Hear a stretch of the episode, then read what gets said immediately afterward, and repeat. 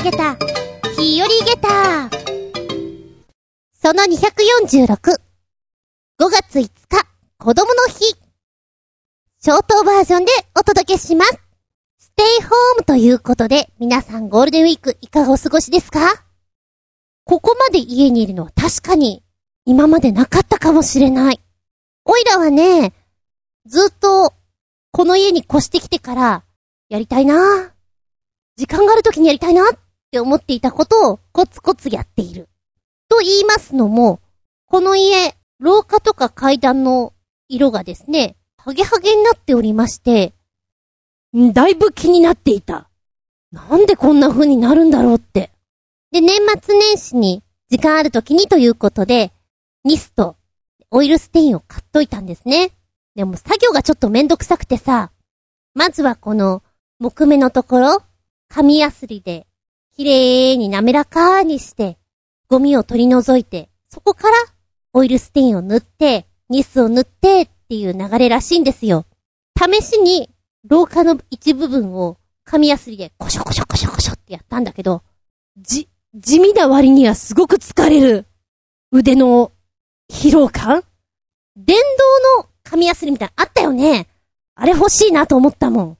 まあ確かに滑らかな感じになるんだけれども、恐ろしく時間かかるので、もう飽きちゃったなもういっかな塗っちゃおうかなということで塗り始めちゃいました。色は、通常の木の色よりも少し濃いめのダークブラウン。なんだか明るい色だと失敗した時にさ、目立っちゃう気がして、濃かったらなんか、わかんないんじゃないかなと思ってね。でもなんか、これだけ広い部分を一人でこう物を塗って形にするっていうのかな初めてかもしれない。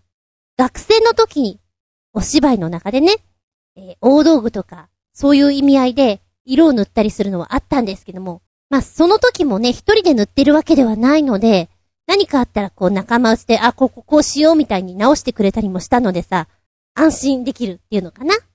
で、家の場合には、何かっても自分の責任なんで、もうそこは腹をくくるしかないですよね。まあ、一ついいなと思うのは、賃貸ではないから。まあまあ、なんとでもなるかなと。うん。思い起こせばね、昔実家にいた時に、畳が色あせてしまって、なんかこれ綺麗にしたいなと思って、東急ハンズを見ていたら、畳を蘇らせる。これを塗れば、バッチリさみたいなのがあったんですよ。ああ、これいいじゃんと思って。その時ね、私、父親が使ってた部屋を、私が寝室にしてたんですね。当時実家に住んでいたのはほとんど私だけだったので、まあ、どうなってもいいかな、ぐらいに。でも綺麗になったら嬉しいかなと思ってさ、やってみたんですよ。そしたらもうなんつうの？いやー、絵の具塗ったらこんなになっちゃいましたよ。あはは、難しいっすね。っていう、アホな感じの色合いになっちゃって。水性だったら落ちるけど、当たり前だけど、それは別に水性ではないので、もうその色合いですよ。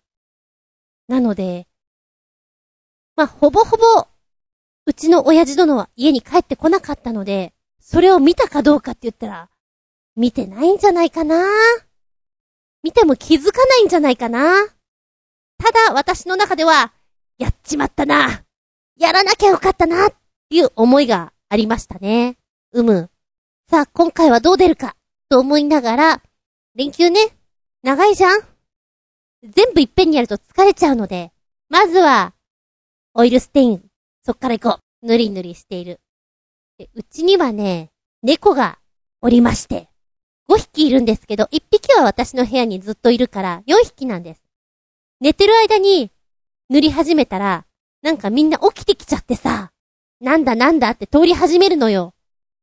今だったらいいから、もう来ないで、みたいな、そんな感じで。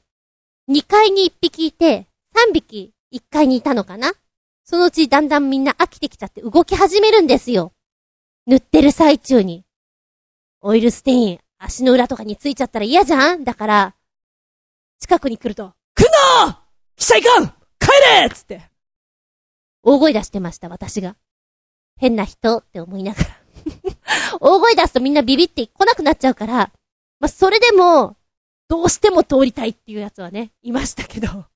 あと、塗りながら私もアホなんで、2階に薄め液を置いたまんま塗り始めちゃって、階段の途中で気づくみたいなね。あれ？上じゃんみたいな。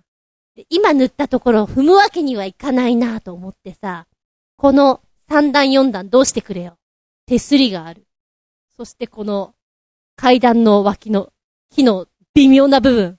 ここを使ってだなって変なクライミングを何度かやりましたよ。登れなくはない。4段ぐらいだったらなんとかいける。ただ、下りが難しいな。そんなことをやったりなんかして、初日は、とりあえず、色だけ。で、乾いてから次の日にニスを塗る。まあ、ニスの段階でちょっと失敗をしてしまったんですが、一番の失敗はですね、ニスを塗った次の日に気づいたわけなんです。えー、私の家はですね、暗めなんです。照明が。ほんのり間接照明、オレンジ色。全体的に薄ぼんやりの。そうだな、この家で、白い蛍光灯の色合いはもしかしてないかもしれない。っていうぐらいオレンジな感じなんですよ。で、階段降りていて、え、どうした今？階段踏み外しちゃってね。何がどうした？なんでどうした？ん？私、あえて失敗しないために階段の色を暗めにしました。ダークブラウンに。で、元々のフロアの色もね、暗い色なので、階段とその境の色がわからなくなってしまって、踏み外すという大変デンジャラスな状態になっておりまして、やっちまったなおい。最初ね、滑った時に、ニス塗りすぎちゃったのかなって思ったの。そうじゃなかった。床と階段が同化していて、よく見えなかったんだ。っていうのに気づいて、滑ったことにもびっくりたまげった。色がわかりにくくなったことも、たまげった。何やってんだ、おいら。そんな気持ちでいっぱいです。あと3回ぐらい滑ったら、色を変えてみようかと思います。もしくは、ビニールテープかなんかで、注意ってこう、派手にするかだな。なんだか、お家を快適にしたいなと思いながら、非快適空間。いや、むしろ、デンジャラス空間を作り上げております。しばし、お付き合いくださいませ。お相手は私。階段落ちか。おいら、13段ほど、転げ落ちたことあるぞ。後ろに一回転してやったんだから。厚み順。どうぞよろしくお願いします。この番組は、ちょあへよ .com のご協力へて放送しております。どうも、ずっとお家にいて、食っちゃーね、食っちゃーねしてる気がします。絶対的に太ってます。もうご飯が美味しくてしょうがありません。おかわりどうですか皆さん。運動してます？おいらもね、なんかやらなきゃなと思って、縄跳び買ってみた。なんでも、今ちょっと縄跳びダイエットって流行ってるの？場所を選ばずに、気軽に、そして効果が得られやすい、そういう意味で縄跳びいいんだよっていうのを聞いて、よっしゃやろうで、この間ね、薬屋さんに売ってたんですよ。縄跳びが。うーん、なんでこんなとこにと思いながら、まあ、100円でいいかなと思ったのよ、縄跳びなんて。そっから見ると、600円ぐらいなんで、ちょっと高いんだけど、なんか、そのぐらいの方がやる気出るのかなと思って、買ってみた。さっきちょっと飛んでみた。意外にすんなり飛べないもんだ。足に引っかかりやがる。あと 靴下がどんどん脱げてくる。最初はね、1分間に60回ぐらいのペースで、で、まずは2分間を1セットとしまして、3回繰り返す。朝晩3セットずつ。それを少し継続してから2分を3分に伸ばしてみる。で、持続力がつくとかね。あ、いいじゃない。で、ちょっとさっき飛んでみて思ったのが、そうだな好きな音楽でちょっとアップテンポの曲をベースにかけながらやると楽しく飛べるかなと思った。で、あのー、さっき靴下が脱げてしまったんでやめたんだけども、その時にはガチャリックスピンのウィナーをかけながら、にゃーにゃーにゃーにゃーにゃーにゃービュンビュンいたみたいなね。そんな感じで飛んでおりましたけれども。あとは体が慣れてくれば楽しくいけそうな気がします。うーんと、安めの靴が欲しいかも。そんなことを思いながらね。ちょっとしたことでも、うん、ゲーム感覚で運動につなげるのが、モチベーション上がっていいみたいですよ。ラジオ聞いていたらね、我が家では、家族全員で階段上り下りゲームをしていますみたいな、そんなのを言っていて、あ、それはそれで面白いなと思った。なかなか賃貸の人はやるのは難しいと思うんだけれども、端っこの方にある非常階段とかだとはまた微妙なんで、皆さんが使う階段で邪魔にならない程度よ、もちろん。そしてあまりうるさくならない程度で、よーい、スタートダッダッダッダッダッダッっていくと、いい運動になるんじゃないかな。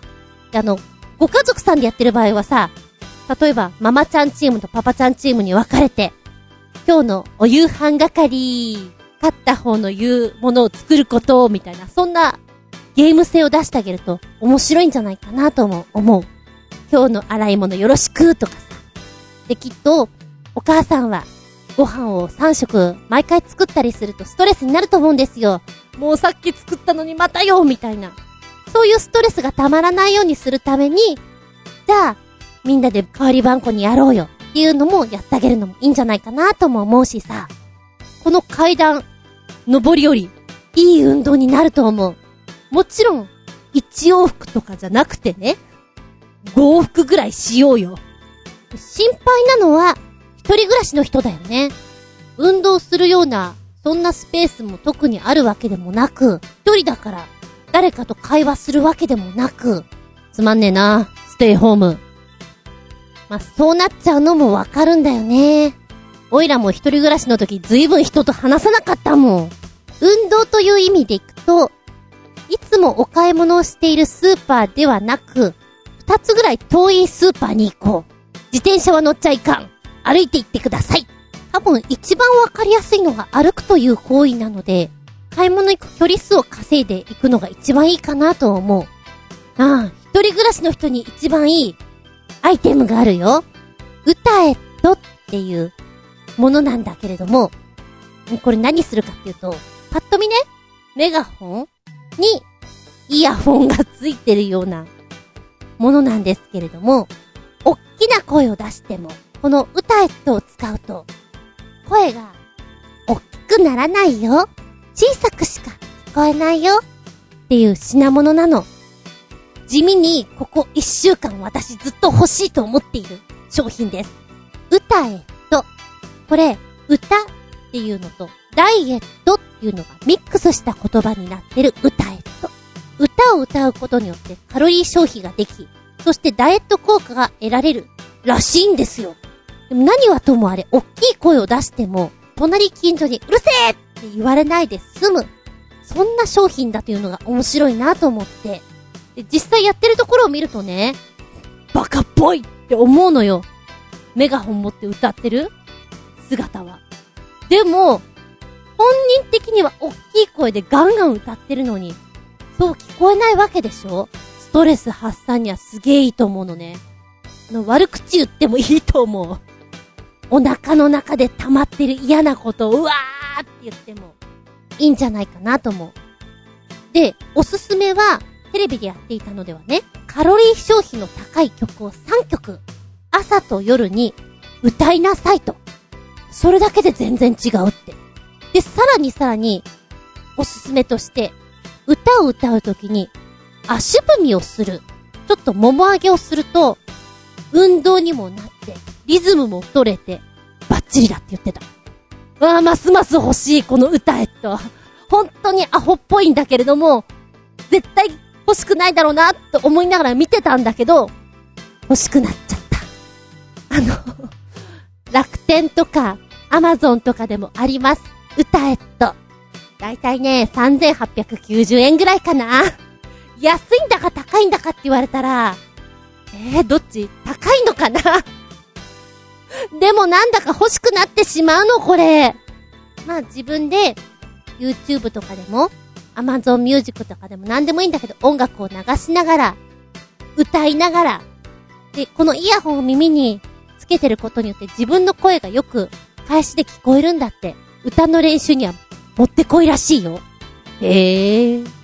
どうですか？こんなストレス発散。大声で叫んでも、そんなに周りからは大声で叫んでるにわからないんですよ。ちょっと面白くないですか？ああ、欲しい。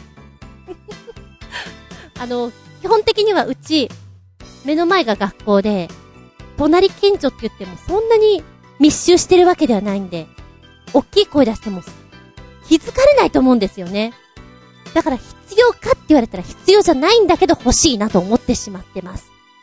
ぜひ、一人暮らしの人におすすめです。いやー、もうほんと、お家にいるの勘弁って思うでしょでも、楽しむ気持ちで言ったら、お家も居心地がいいもんだよ。今回のゴールデンウィークに合わせて、熊本市が出したポスター、私すごく気に入ってるんです。お城があって、その横に、老城じゃって書いてあるの。ご覧になりました？あれめちゃくちゃいいわ。もうそれだけで伝わってくるものがあるもんね。みんなで頑張って、早くこの、老城じゃ収束に向かえばよいの。元気でソング、やる気でソング。えー今回は、新たな曲というよりも、見直してこの曲っていうところでしょうか。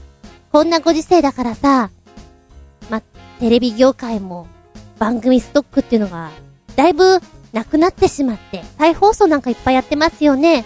でも再放送でも面白いのっていっぱいあるから、見直されてもいいんじゃない？もっとやってもいいんじゃないと私は思っている。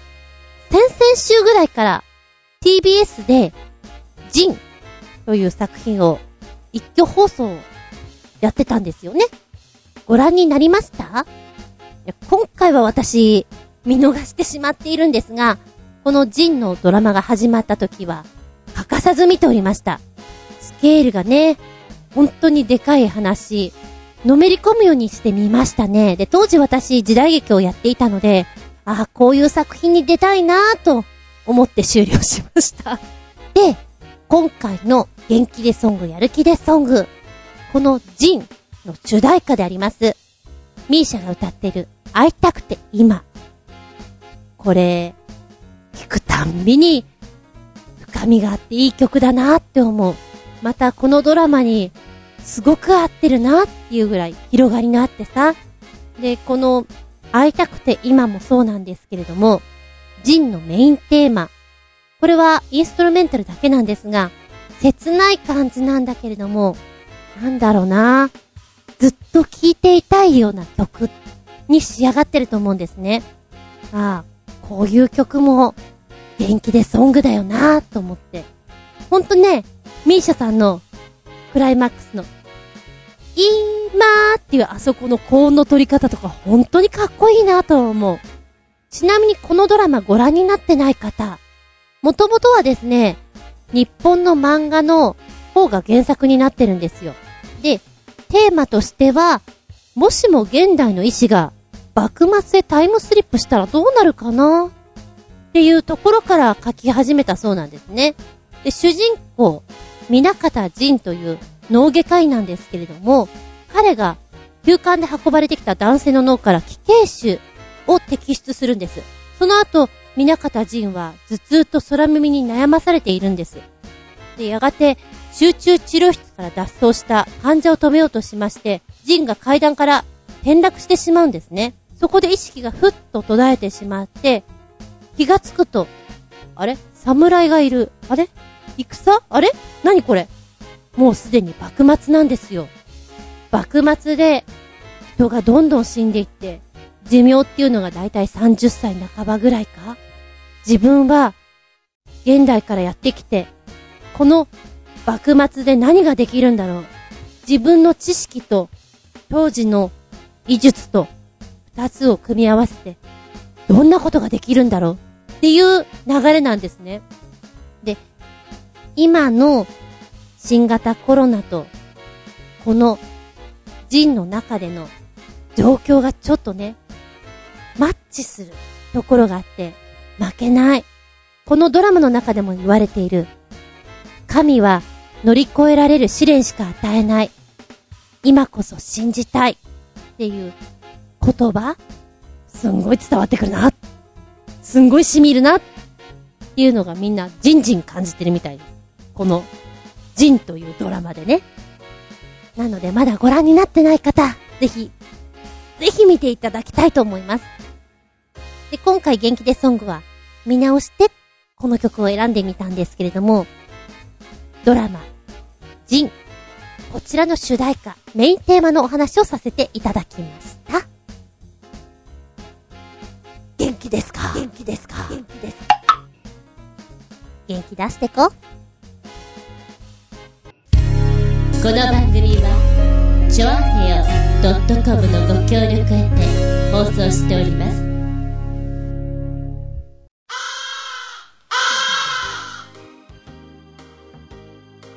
感じで、もう終了しちゃうよ。と言ってもこれ 実はテイク2。さっきもうまるっと一回撮り終えて、よし編集って思った段階で、全部データ吹っ飛んでみました。あれで、そんなこともあるよね。あの、保存開いた時に、1分30秒しか入っていなくてがっかりしました なので、撮り直し撮り直しの、メインテーマの話してないね さっきちょっとしてたんだけど、メインテーマは、アイディア自販機、お利口テイクアウト。でいきます。先ほど、老女じゃのお話をしました。熊本。熊本では、豚足を売ってる自販機があるとか？あ、なんで豚足？どうして豚足？そんな豚足みんな食べたいの？でも自販機ってさ、設置しとけば、人件費がかからず、そこで商品を、ね、買ってもらえるっていうのが、一連の流れとしてできるのがすごくいいみたいですね。豚足はちょっと変わってるなとも思うんだけれども、きっともっと変わったやつはいっぱいあるんだろうな。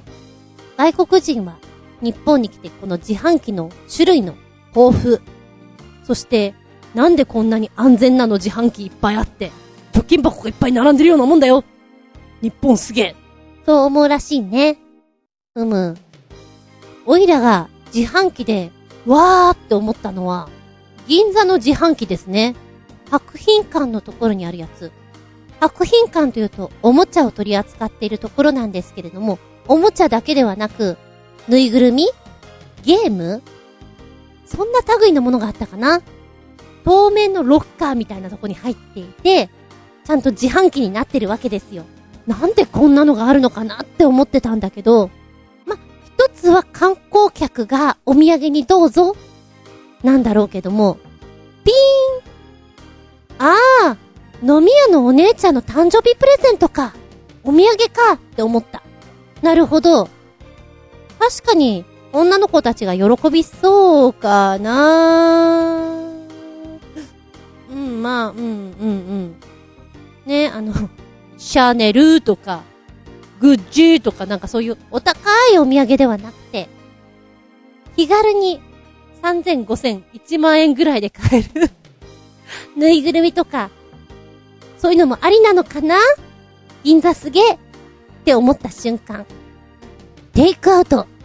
今は本当に飲食店が大変な時期ですよね。お客さん来ないから。来て来てって言っても、そんなにね、ガッと増えるわけじゃないでしょ？だから、すっごい今、頭悩まして悩ましてどうしようよしテイクアウト始めようそうやってるんだと思う。でもしお近くに、テイクアウト、デリバリー始めましたっていうところがあったら、ぜひ活用してみてください。ちなみにうちの方は、デリバリー一切やってませんなんだろうな。出前のエリア外っていうのかな。ないから、そんなもの。ピザなんて運んでもらえないから。テイクアウトは、まあね、あのドライブスルーとか、飲食店とかで買えなくもない。いいなぁ、デリバリー。お家にいたら持ってきてくれるあれ。ちょっと憧れます。で、あの、ラーメン屋さんとかでもね、美味しいからよく行ってるところなんだけれども、テイクアウト始めました。ラーメン。っていうのが、LINE で上がっていて、連絡取ったら、あ、すいません、うちやってないんでって言われたそうです。なんだそれと思ってね。まあ、チェーン店だからやってるとことやってないとこあるんだろうけど、LINE ガンガン来るから全店やってんのかと思っちゃうじゃんもう、みたいなね。ああ、ちなみに、日本のテイクアウトっていうと、割とこう容器にちゃんと入ってるじゃない？ラーメン屋のあの、リンガーハットさんで、ええでも結構昔だよね。10年ぐらい前とか？もっと前？普通にあの発泡スチロールの丼型のやつにさ、ラーメンが入ってテイクアウトですって言われた時に、うわ、すげえなと思ったのね。でもなんかこう、発泡スチロールのこの容器で食べるのってなんか、なんかちょっと微妙。でも遊園地とかで、ラーメン食べるときって、そういう器だったりするじゃない。簡易の。変じゃないんだけど、ちゃんとしたラーメン屋さんでそれが出ると、何これってなんか、変な気持ち、もやもやっとした気持ちになるのが不思議だね。今は思わないですけどね。当時よ、当時。で、海外のアジア圏内テイクアウトの、こう、ラーメンスープジュースビールビニール袋に入ってるよね。あの、写真で見たら、どうしてこんなのに入っちゃってるのっていうのがちょっと笑えた。うん。なんか、ビニール袋に入ってるフレッシュジュースってあんまり美味しそうじゃないじゃん。ビールもさ、気が抜けちゃいそうじゃん。そこはほら、瓶でいいんじゃねえとか思うんだけど、ゴミとかいろんな問題なのかしらね。あの、ヌードル。ヌードルがビニールに入ってるとなんでこんなにまずそうに見えるんだろうか。あと、ビニールだとすぐに食べられないよね。やっぱりこう、こっち、お家に戻ってきて、容器に入れ替えなきゃいけないっていう一手間があるから、例えばほら、公園で食べたいねって言っても、ビニール袋だと微妙でしょ？え、それで食べんのかな向こうの人は。どうなのかなって思いながら、変な気持ちで見てやりました。まあ、そんな話をしつつ、メインテーマ、次回に持っていきたいと思います。で、ごめんなさい。来週は、ちょっと、バッターバッターしそうで、再来週になっちゃうと思うの。ということで、次回は5月19日、日付が変わるその頃にか、変わったその頃にお届けできたらなと思います。ここまでの相手は私。今ね、ズームで演劇っていうのがちょっとずつ流行っているらしいの。何？ズームで演劇って何？どうやるの？あの、リモートな感じでお芝居するらしいよ。気になるー。厚み純でした。見舞い、聞く舞い、話す舞い。ずんこの話も、もう、おしまい。バイバイキーン